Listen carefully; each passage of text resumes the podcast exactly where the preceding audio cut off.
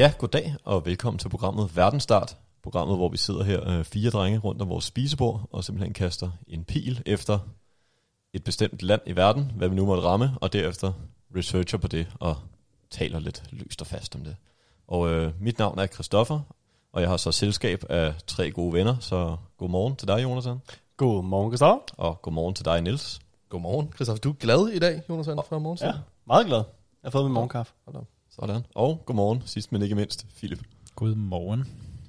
Ja, og vi skal jo øh, som sagt på, på den her øh, lille rejse, og inden vi kan gøre det, der skal vi have valgt et land, og det er jo dig, Jonathan, der har æren af at, at kaste pilen her i dag. Jeg tager den.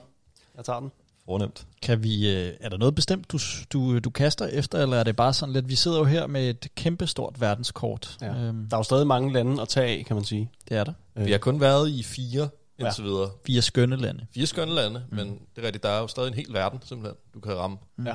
Jamen, jeg, jeg tror, for at være fair over for, for alle lande, så, så vil jeg lukke øjnene. Ja. Luk øjnene. Er der noget, du håber på?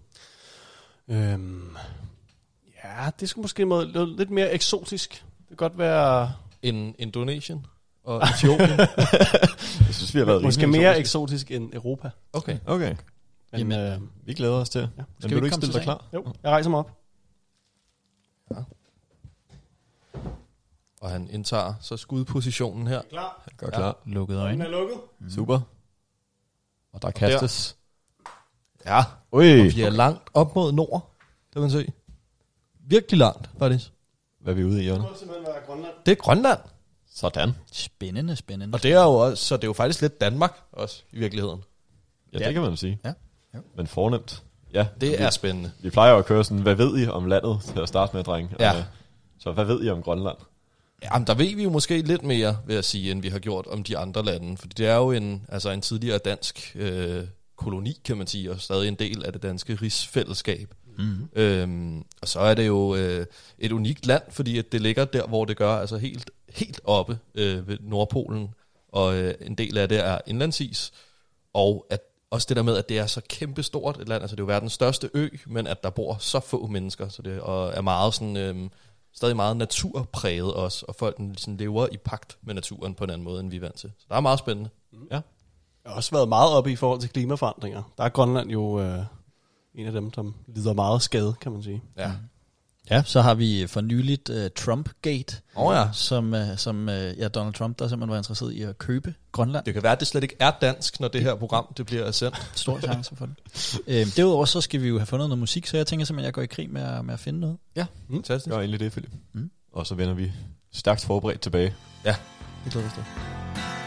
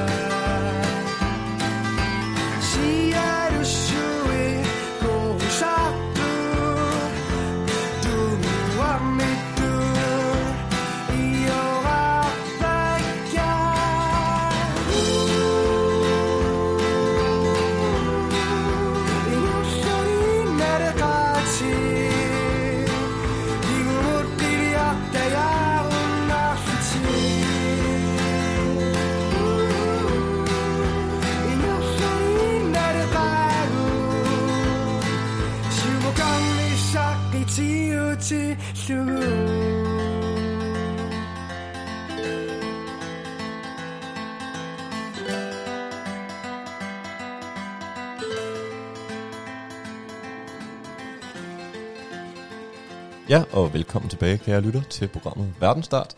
Uh, ja, vi ramte tidligere her på dagen Grønland, og har nu brugt dagen på at researche om det, og spise noget dejligt grønlandsk mad. Og så har vi også lige hørt noget dejligt grønlandsk musik, og vil du ikke fortælle lidt mere om, hvad det var, vi hørte, Philip? Det kan du tro. Vi hørte bandet Nanook, og øh, det her det kan, øh, forestiller mig kommer til at være gennemgående, at vi ikke kan udtale noget som helst. Ja, fordi, Det er der en god chance for. fordi nummeret her, det hed Inger Lalinale Kagut. Ja. Eller noget i den stil. Så, øh, men jeg synes, det var lækkert. Øh, og bandet det blev startet af to brødre, Christian og Frederik Elsner, hvis, forældre, øh, hvis forældre er med til at drive pladeselskabet Atlantic Music. Okay. Et grønlandsk pladeselskab. Sej. Og øh, det her Atlantic Music, det startede øh, af faren, Eivind Elsner, i 1990. Han var helt vild med musik og nørdede det rigtig meget. Øhm, og det startede så med, at han åbnede sin garage op for salg af små forstærkere og guitar osv. Øhm, og så voksede det så bare større og større, og i 1998, der blev det til et øh, sådan etableret musikstudie. Øhm, og butikken den blev videreudviklet, øh, og så flyttede det til Nuuk, øh, altså hovedstaden i Grønland. Øhm, fordi derfra er det lettere at distribuere instrumenter eller forstærkere, eller hvad man nu sælger, rundt til resten af del af landet.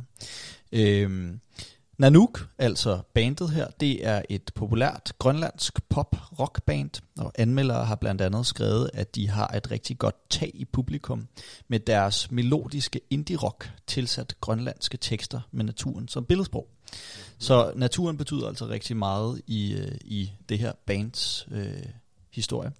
Øhm, og når man ser mange af de her musikvideoer, så er det også ude i de her nat- øh, grønlandske naturområder, som er nok så smukke med isbjerge og det ene og det andet. Mm.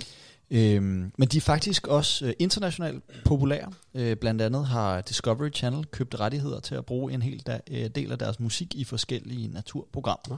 Spændende. Så det er altså et af de her grønlandske bands, som faktisk er nået længere ud øh, end blot at være mm. i Grønland.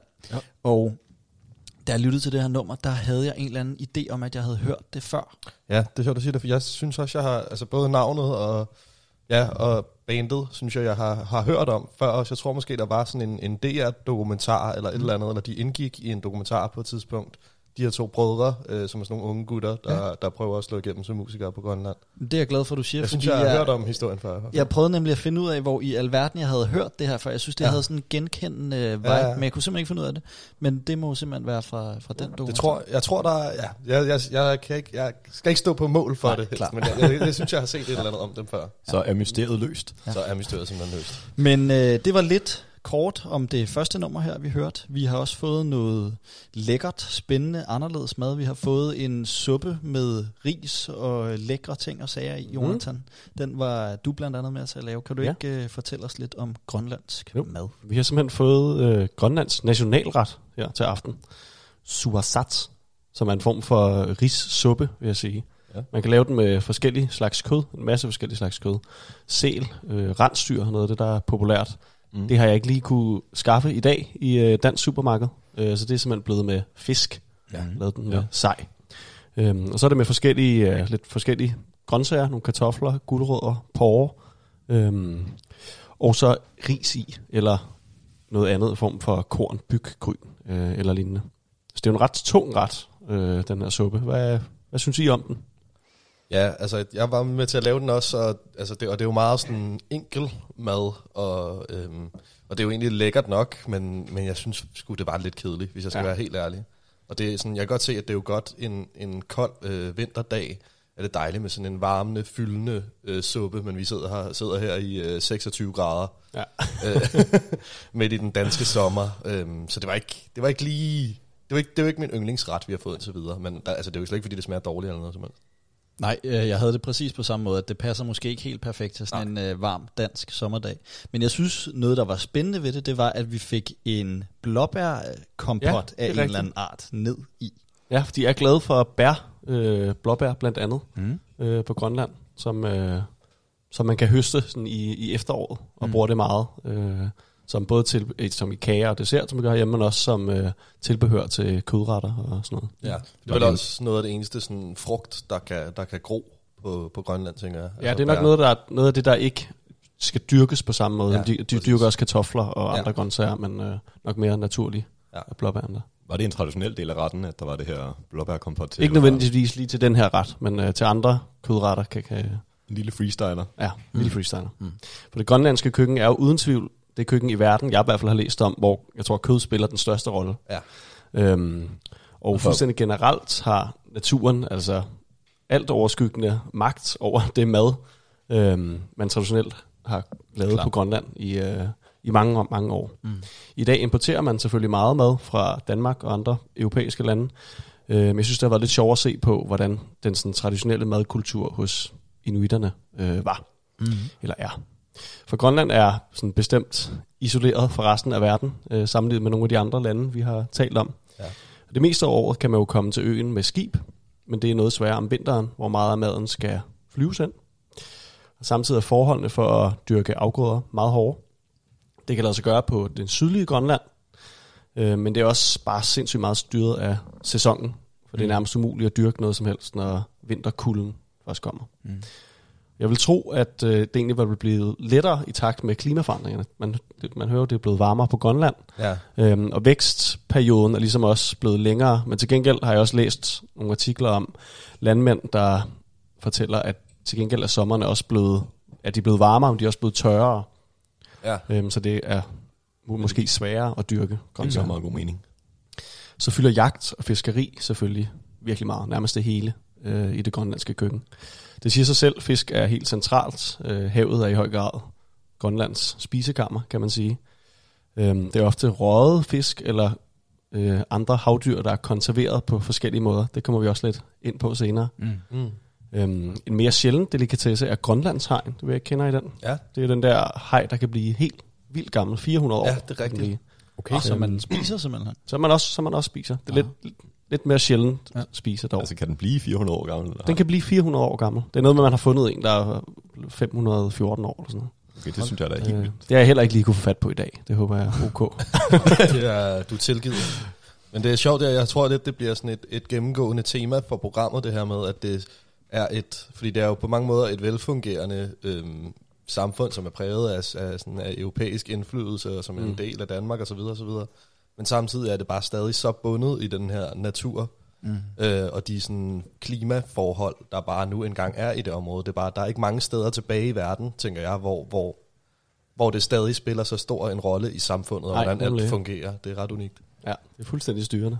Og det spiller også en kæmpe rolle i musikken. Ja. Ja. Altså når man, øh, når man ser diverse musikvideoer og, øh, og teksterne fra diverse numre, øh, og også noget af den her traditionelle musik, som vi kommer til at, at tale om og høre senere, så handler det meget om at, at være tæt på naturen og komme i kontakt med naturen.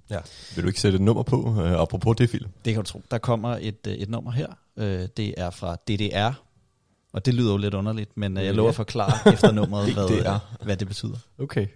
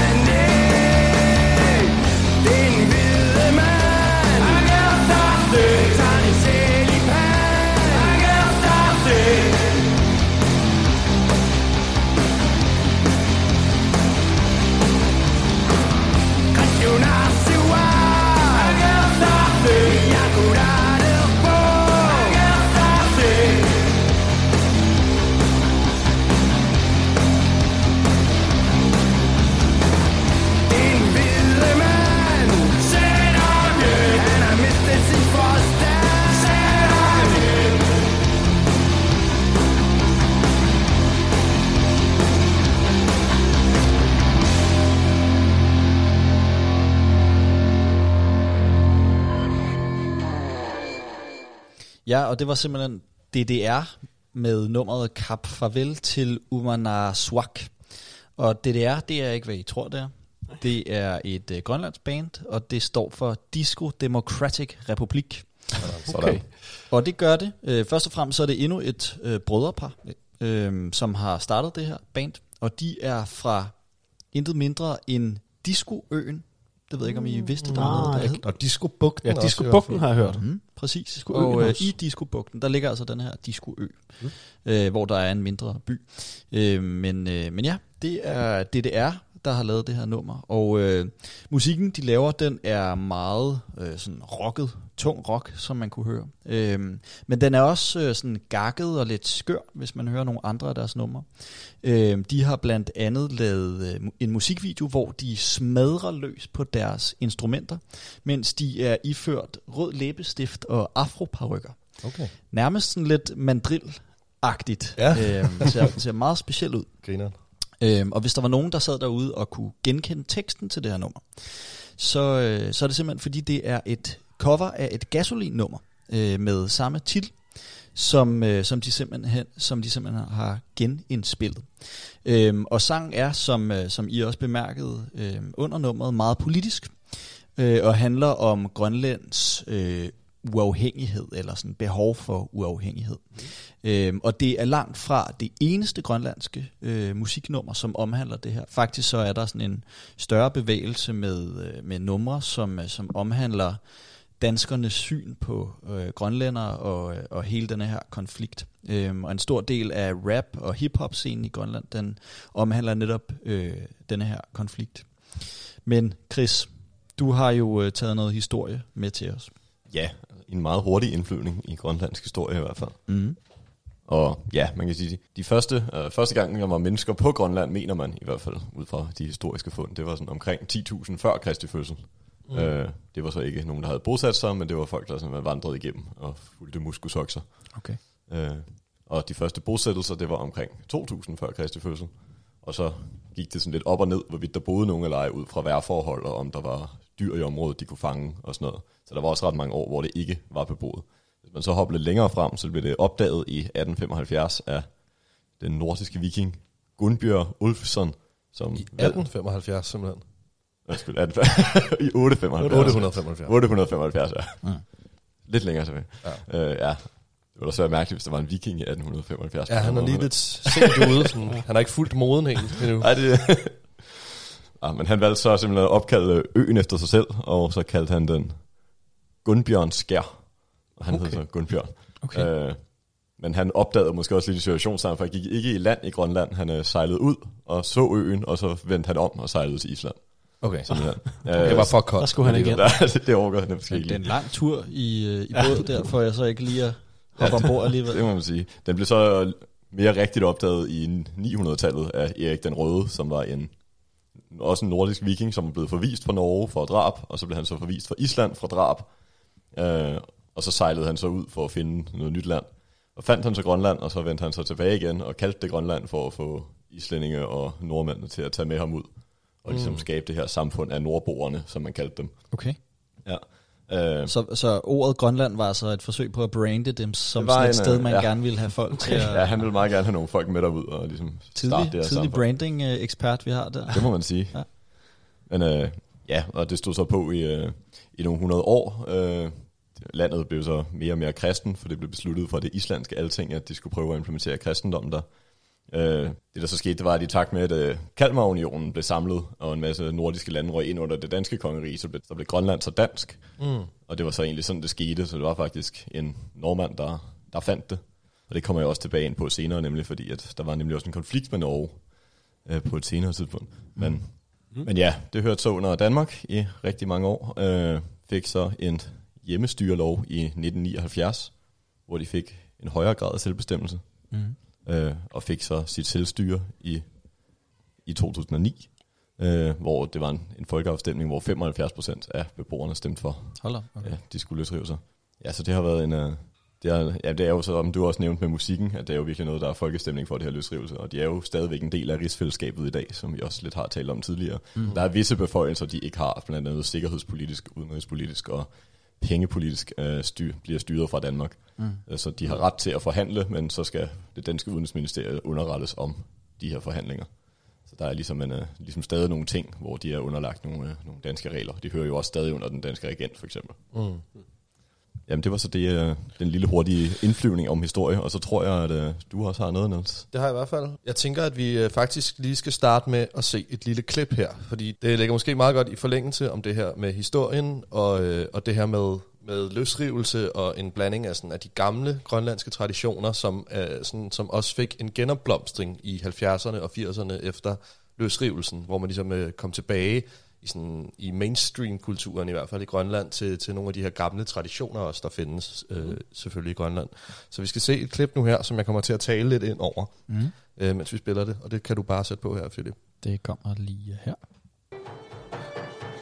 Det vi ser, det er altså en maskedans. Øh, det er en kvinde, tror jeg, eller også er det en mand, der er klædt ud som en kvinde. Det er lidt svært, fordi det er sådan en traditionel ting i de her maskedanse, øh, at, at manden også klæder sig ud som kvinden, og omvendt. Og som vi kan se her, så står personen sådan og, og laver sådan nogle farlige klør med sine hænder, og øh, ansigtet er forvredet i en grimasse. Personen har sådan en træstang ind igennem inden i kinderne, som ligesom spiler munden ud, så det ligner sådan et uhyre, og er malet med sod øh, i ansigtet. Og nu står personen sådan og ryster sit ansigt i en manisk bevægelse og kigger op og kigger ondt ud på publikum. I baggrunden der er der det her band, der spiller øh, grønlandsk folkemusik til. Mhm. Og der, der kommer tungen altså ud og slikker ud mod publikum. Okay. Igen i sådan en trone, en trone adfærd. Lidt uhyggeligt. Det er lidt uhyggeligt, Meget nemlig. uhyggeligt. Ja. Og personen går så rundt og, og laver de her sådan meget ekspressive bevægelser, og det var klippet, der sluttede der. Øhm, der er ikke sådan, som sådan nogen sådan traditionel eller sådan bestemt dansetrin til den her maskedans. Øh, meningen er lidt, at hver person skal, skal ligesom symbolisere eller udtrykke deres maskes, sådan deres maskes indtryk Ja. øhm, ud, så selv fortolke, hvad det betyder. Okay. Men øh, generelt er der sådan tre grundelementer i den her maskedans, som man skal prøve at kommunikere. Øh, og det er frygt, og det er humor og seksualitet. okay. Så det er altså en blanding af noget, der er, sådan, er uhyggeligt, men også er lidt skørt, Mm. øh, og som så også frækt. spiller på, på seksualitet. Øh, vi så også her i klippet, altså det, er også, det er også det der med, at mænd iklæder sig kvindetøj og omvendt, øh, og her i klippet stod personen også sådan og knuppede sig på brysterne. Øhm, så der er også sådan en, en leg med, med seksualitet, der ja. er forbundet med det. Okay. Og det er altså noget, der traditionelt set har været knyttet til de ritualer, der hedder, eller de sammenkomster, der hedder Asivik, som var sådan en, øhm, en årlig sommersammenkomst, fordi i, øh, i det traditionelle grønlandske samfund, der var man ligesom boede man sådan lidt øh, nomadeagtigt i løbet af vinteren og rejste rundt efter, øh, efter der, hvor der var mad og så videre. Mm. Men om sommeren, så samlede man sig ligesom og byggede nogle sådan midlertidige øh, bofællesskaber, hvor man så samledes om det her Asivik, som er sådan et stormøde, hvor der både er alle mulige forskellige ritualer og musik, men hvor man også diskuterede sådan samfundsforhold for ens, øh, for ens bofællesskab, og, øhm, og det bliver stadig holdt i hævd i Grønland, hvor man så nu bruger det til at diskutere sådan politiske forhold i, Ja. i Grønland. Så det er en meget sjov, en meget sjovt levn, og det her det er så en af de centrale ritualer, der knytter sig til det. Øhm, det er jo mest sådan for underholdning nu, og fordi det er et gammelt ritual, men det er også, bliver også brugt øh, meget til børn, faktisk. Okay. Og igen er det for, at de skal lære om de her tre sådan, øh, grundelementer, altså humor, øh, frygt og seksualitet, og ligesom sætte i øjnene for en tidlig alder, og, og lære at dele med det. Mm. Okay. Jeg synes er en, øh, er en meget fed tanke egentlig, og sådan en, en anderledes form for, for børneunderholdning, må man Ja. sige, end, end vi er vant til her. en meget uhyggelig form for øh, børneunderholdning. Nu kunne jeg også se videoen, og altså den, denne her person ser jo den ser helt forvrænget ud med Ja, den der træ øh, pind i munden, som, f- altså, som gør den helt bred, og sådan øh, mascara rundt om øjnene, og det ser meget uhyggeligt ja. ud. Altså. Ja, ja, men det er sådan, at man prøver ligesom at... Nogle gange så binder de også, øh, har jeg læst mig til, binder de ligesom deres næsebor op, okay. Så man får sådan en form for tryneagtig. Og så har man altså den der traphæl i munden, så det er ligesom at få sådan at, at forvride ansigtet ja. øhm, til noget monsterlignende. Det lyder lidt ubehageligt, synes jeg. Ja, det er ubehageligt, men igen, altså, der er jo også, der er også sådan det her gakkede element til det, og det er meget, ligesom sådan overgjort og, Ja. og ekspressivt, så, så jeg tror også, børnene finder noget, noget sjovt i det.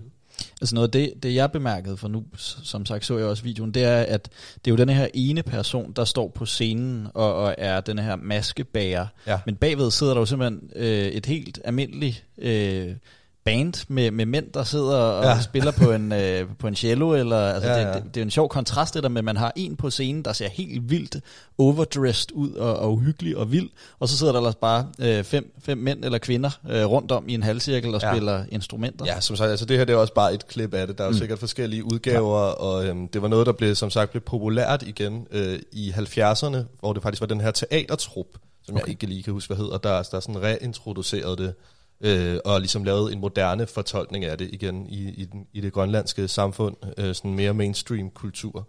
Øhm, så de har jo sikkert gjort det på en anden måde, har måske alle sammen været iført de her masker og så, og så videre. Men, øh, men ja, det er altså en kultur, der sådan er blevet taget op igen her i 70'erne, hvor der var sådan en renaissance i, i de traditionelle grønlandske dyder, og man ligesom ville finde tilbage til, til den grønlandske originale kultur. Mm, spændende. Øhm, så ja, det er et meget spændende øh, ritual, synes jeg, som altså, bare et ud af mange, mange eksempler på, på den her øh, rige kulturarv, der også er i Grønland, hvor man har, ligesom vi snakkede om tidligere, man har stadig den her meget bundethed i, øh, i naturen mm. og de gamle, øh, gamle ritualer, der, der knytter sig til det. Der er jo også en hel masse jagtritualer og så videre, man kunne have snakket om. Det må man sige. Det lyder meget spændende. Niels. Øh, jeg tror jo lige, at der var nemlig en, en ting, jeg glemte. Jeg lovede jo lidt det her med at nævne noget senere med konflikten mellem Norge og Danmark i forhold til Grønland. Og der var øh, i perioden 1931, der var der en sag, der hed Østgrønland-sagen. Jeg ved ikke, om I nogensinde har hørt om den. Nej. Nej, det var simpelthen fordi, at øh, der var nogle norske fangere, som vi også kom ind på med maden, så er havet jo lidt øh, kilden til meget af det mad, der er i Grønland, og det har danskere og nordmænd også i mange år benyttet sig af at fange. Øh, og Danmark havde lidt en regel med, at man for de beboede områder af Grønland, eller man skulle have noget indrejsetilladelse for at komme ind. Og det var nogle gange lidt svært at få, også blandt andet for de her norske fanger. Så der var en periode i 1931, der var der nogle, nogle nordmænd, som simpelthen annekterede en ubeboet del af Østgrønland. Og det endte simpelthen med, at øh, Danmark og Grønland, de gik, øh, de gik i den internationale ret for at få afgjort, hvem der var, der ejede det her stykke land. Og nordmændene, de mente så, at de ejede det, fordi at det var Erik den Røde, som oprindeligt var en nordmand, der havde opdaget det. Mm. Og så følte de ligesom, at de kunne tage det. Og det, ja, det var, en, det var en, en lidt overraskende sag for mig, for jeg havde aldrig hørt om, at vi havde haft en retssag med Norge om en del af Grønland. Og det endte også med, at de to grønlandske kamre, der var på det tidspunkt, de, øh, de stemte så begge to for, for Danmark. Men det var simpelthen ved den internationale domstol i Haag, Hold da op. Der at, øh, at det skulle afgøres. Men øh, jeg tænker, at øh, vi sk- skal have et nummer til, Philip. Det skal vi, lige præcis. Og øh, nu skal vi høre noget øh, musik, som øh, da jeg hørte det, der tænkte jeg ikke øh, specifikt på Grønland. Jeg tænkte egentlig bare, øh, mm, behagelig, rar musik. Øh, simpelthen fordi det, det har et meget, ja, jeg ved det ikke, jeg tænker et almindeligt vestligt præg. Men øh, lad os prøve at høre om det, så, så snakker vi om det bagefter. Mm.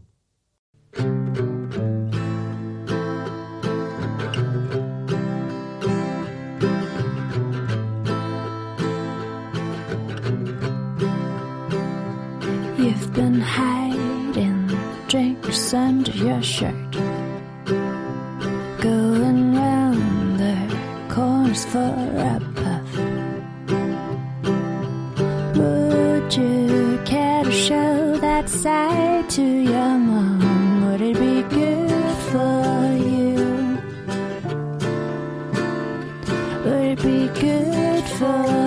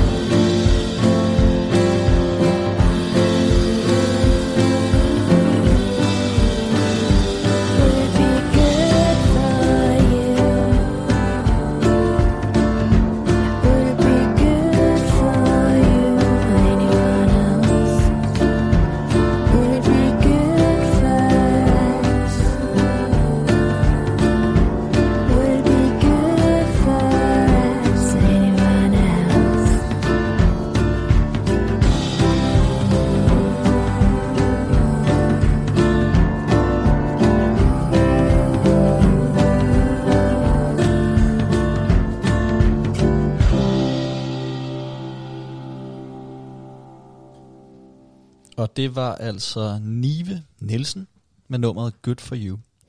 Og øh, Nive Nielsen er et af de allerstørste grønlandske navne, PT. Øhm, og det udtrykker altså, synes jeg, også hvilken lyd, som kommer fra den grønlandske musikscene. Fordi det er ikke nødvendigvis det grønlandske sprog, heller ikke nødvendigvis det danske sprog, og det er ikke nødvendigvis noget traditionelt. Det kan også bare være øh, som øh, Nive og hendes band The Dear Children, som spiller sådan noget her sing and song rart øh, musik. Øh, jeg synes, at det er meget sådan drømmende og fortryllende, og øh, det er meget sådan domineret af denne her guitar eller ukulele, som, øh, som kører igennem nummeret. Øh, og igen, når man ser musikvideoen, jamen, så er den fyldt med natur. Hun sidder i naturen og spiller på sin guitar, og, øh, og man ser vandfald, og man ser det ene og det andet. Så det er altså meget naturen, som er gennemgående i den grønlandske musik. Det har jeg oplevet, når jeg har researchet mm. på det. Nive, hun øh, startede sin musikalske karriere, da hun fik foræret sådan en her ukulele. Og siden da, så har det ellers bare taget fart, og som sagt, så er hun en af de øh, større navne i den grønlandske musikscene nu her. Den første koncert, hun spillede, det var simpelthen for ingen ringere end dronning Margrethe øh, på nationalt tv. Og derudover så er Nive øh, skuespiller, og har blandt andet gjort sig i forskellige Hollywood-produktioner. Så hun er altså en, øh, en grønlandsk kvinde, der vil fremad. Sådan.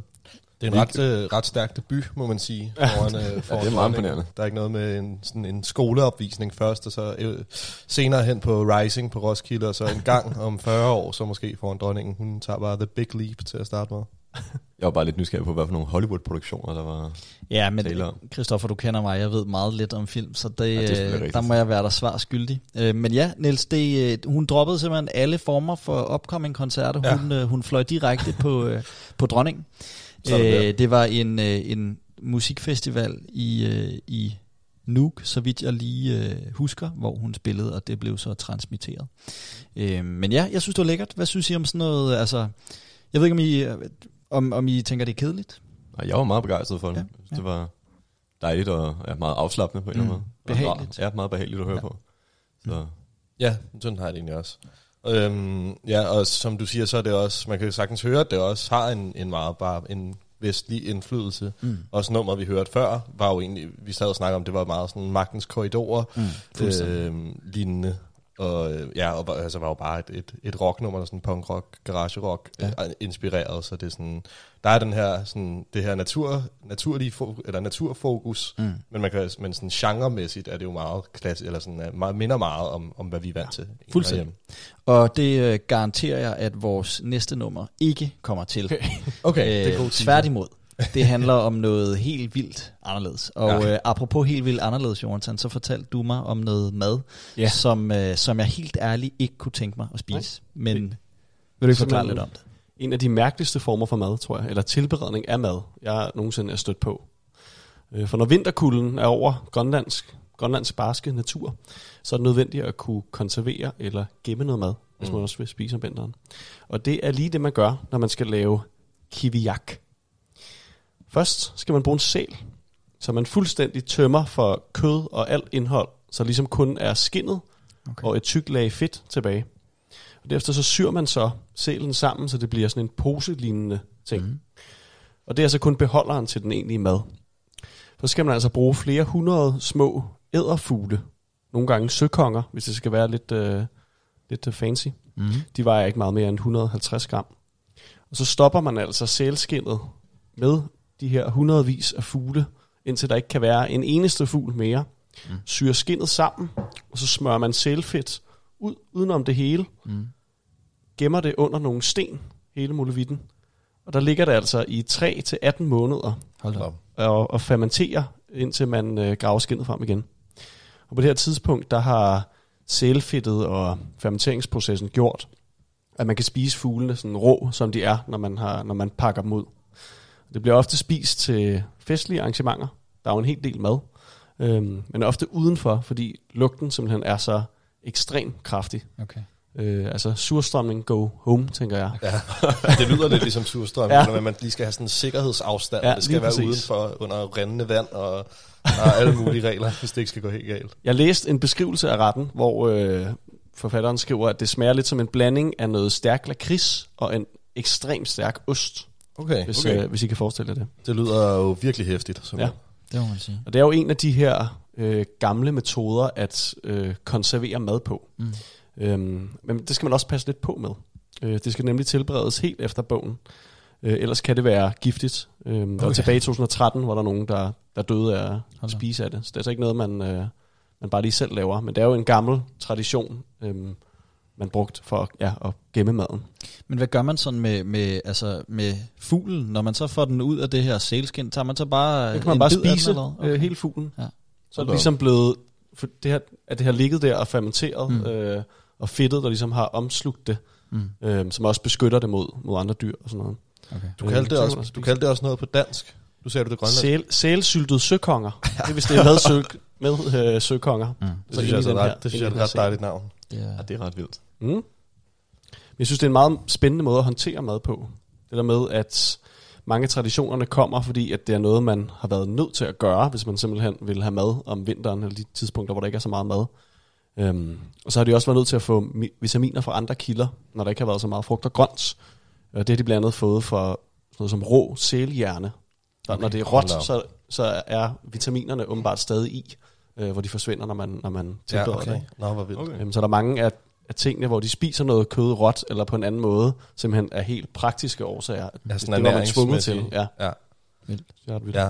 Det er sjovt nu, øh, det her det er jo så igen et eksempel på, på noget sådan meget traditionelt, som stadig bliver holdt i hævd. Og Philip, du snakker om musikken, om at den også er meget moderne, mm. øh, ofte, og det er øh, det næste, jeg vil snakke om også, fordi at vi skal på en lille tur rundt i Nuuk, mm. øh, som jo er hovedstaden og den største by i Grønland.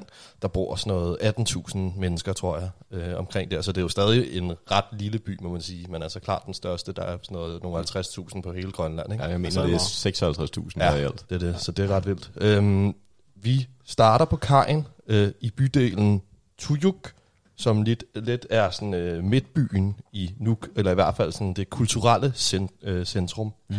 Så vi fortsætter ned ad kajen, vi går og hygger os her, øh, kigger ud over det smukke øh, landskab her i øh, den her fjordudmunding, som ligger ved Nuuk Kangalua Katuak, Mm. tror jeg, det hedder. Flot udtale. Ja, jeg prøver lidt med det grønlandske her. Øhm, så der kan man altså kigge ud over der. Og man går op, fortsætter op til sådan et, øh, et militærområde, der hedder Arktisk Kommando. Så fortsætter man forbi det, så kommer Donnas dyreklinik, Okay. som ligger på højre hånd, som altså er en dyrlægeklinik. Mm-hmm. Så fortsætter vi op og fortsætter til venstre, og der kommer der altså både nogle øh, sådan supermarkeder. Til højre er der det her natmarked, øh, der hedder Glasimik, som, hvor man altså kan købe bajer og smøger om natten, hvis man har lyst til det.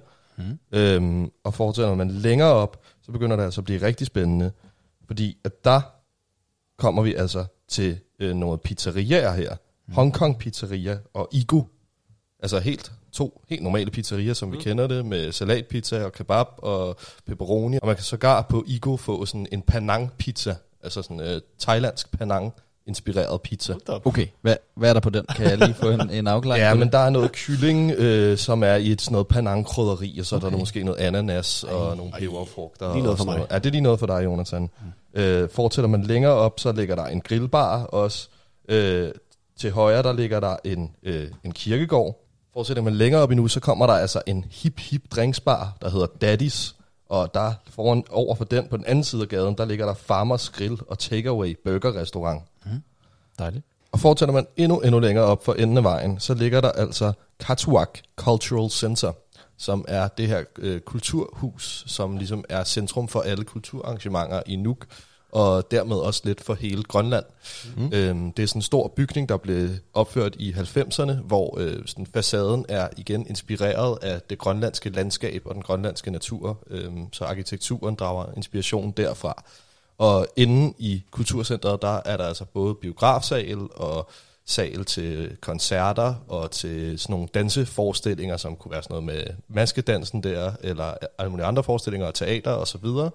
Øhm, og der bliver også udstillet kunst af forskellige øhm, især grønlandske og nordiske kunstnere, også fra øh, sådan det nordlige Kanada og andre sådan mm. inuit-grupperinger rundt om i verden. Så der er ligesom et fokus på at repræsentere øh, det grønlandske samfund igen, og de grønlandske traditioner, men, med en, men også et fokus på moderne kulturliv, kan man sige. Mm. Øhm, og jeg synes bare, at, at den her sådan lille vandring igennem Nuks bymidte er et meget godt eksempel på, at, at, at, ja, at det er på mange måder ligesom en hver anden europæisk hovedstad, mm. bare i, øh, i mindre skala, Det lyder sådan. sige. Ja, og fornemt, Niels. Tak for det. Øh, men øh, Philip, du har vist et nummer tilbage, så vidt jeg husker. Du husker helt rigtigt, og som jeg advarede før, så er det, så er det specielt. Øhm, fordi vi skal møde noget throat singing, som det oh, hedder.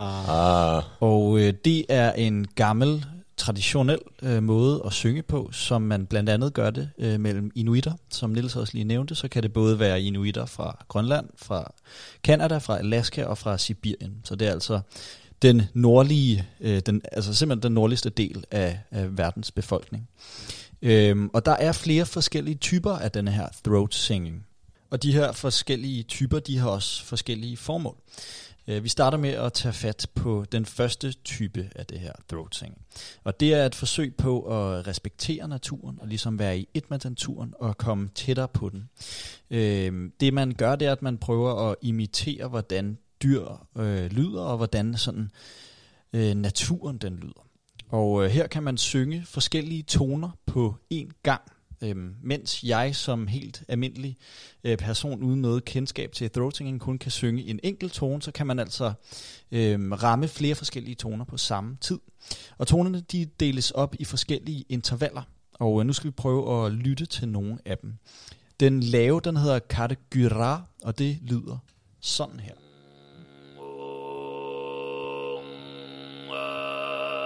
sikkert over. Altså den her meget, meget dybe, dybe, nærmest meditativ lyd, man på en eller anden måde gennem struben og gennem halsen kan få frem. Det lyder jo meget som en øh, didgeridoo, synes Ja. jeg, altså det australske øh, en blæseinstrument. Ja. Fuldstændig. Fuldstændig. Og det er altså den øh, lave eller den dybe tone, vi har der. Den, der ligger i midten, det hedder en kumai, og den skal vi prøve at lytte til her. Lidt lysere, kan I høre det? Ja. Og det er altså den her kumai. Og den tredje, som jo så er den høje, eller den lyse tone, psykyt hedder den, den kommer her.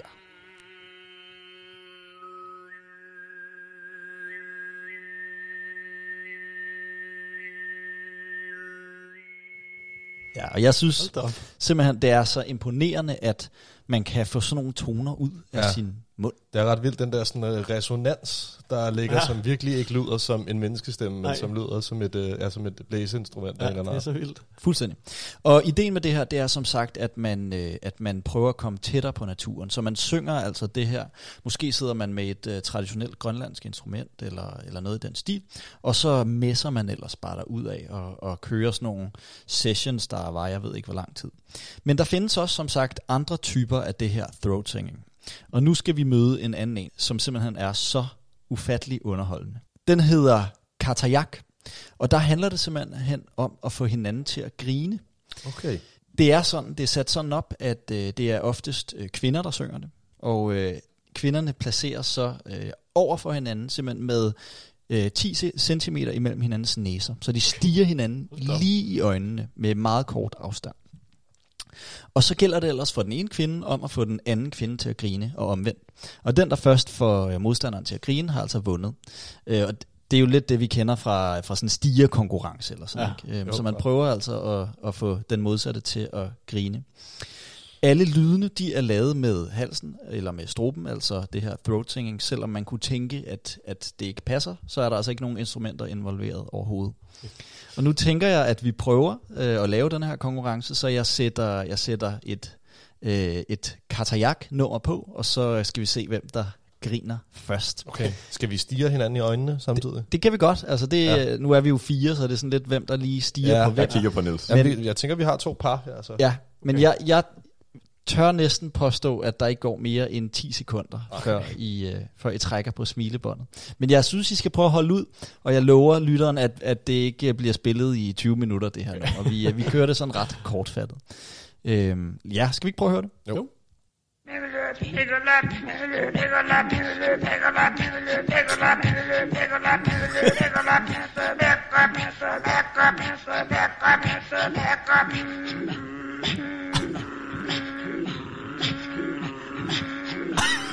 Nils har endnu ikke grinet, Christoffer har grinet, Jonathan har grinet. og Nils han griner. Det er jo sådan øh, meget beatbox-agtigt. Ja. Fuldstændig. Og jeg, vi, vi lader den lige køre lidt i baggrunden her imens, men jeg synes simpelthen, det er så fantastisk, hvordan man kan lave sådan nogle lyde med sin strobe. ja. Jeg vil gerne se, øh, se videoen også. Ja. Ja. Det kan jeg jo så ikke, mens vi sidder Nej. her, men, men videoen af, hvor de sådan ligesom prøver at få hinanden til at grine samtidig. Og det ser meget meditativt ud, for de stiger hinanden lige ind i øjnene Det- med 10 cm Det er mellem. meget sådan uh, troende også på en eller anden måde. Man bare står helt op i hovedet Ja, på en, og bare det. siger, at de er sindssygt ud. Og lidt knævent, det her. Og sådan, der Ja. ja. Jeg vil lige høre, hvad der foregår nu. Jo, lad os Lad os lige lige, lad os lige nyde det lidt mere.